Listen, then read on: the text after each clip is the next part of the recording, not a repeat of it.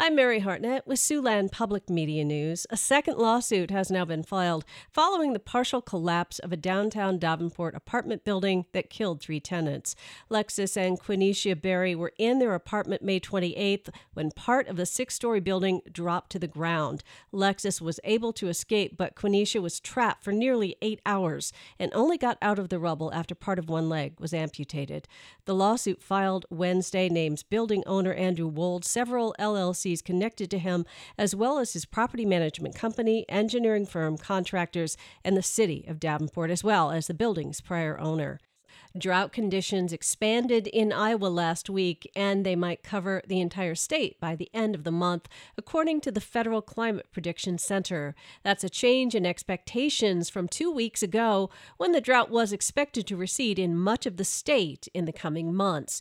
The U.S. Drought Monitor reports that the state faced a dry May with only about two and a half inches of rainfall, and that's just over half of its normal rain for the month. Parts of Monona and Harrison counties are in extreme drought drought, southwest Iowa has been hit the hardest with less than two inches of rain, which is only 35% of expected May precipitation.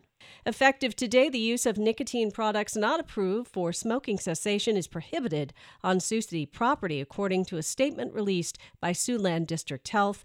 This comprehensive tobacco and nicotine free policy refers to any city owned building or grounds, including parks, swimming pools, trails, and baseball and soccer fields. Tobacco or nicotine is only allowed on sidewalks, in the public right of way, within the confines of privately owned vehicles, and in parking lots adjacent to public buildings, but must be at least 25 feet away from any building entrance.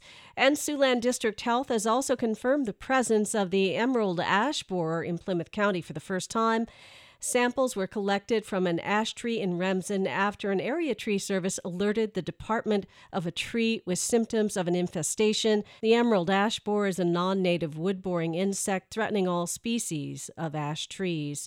The only remaining counties in Iowa without a detection of the ash borer are Emmet and Palo Alto. The ash borer was found in Woodbury County last year. That's a look at Siouxland Public Media News. I'm Mary Hartnett.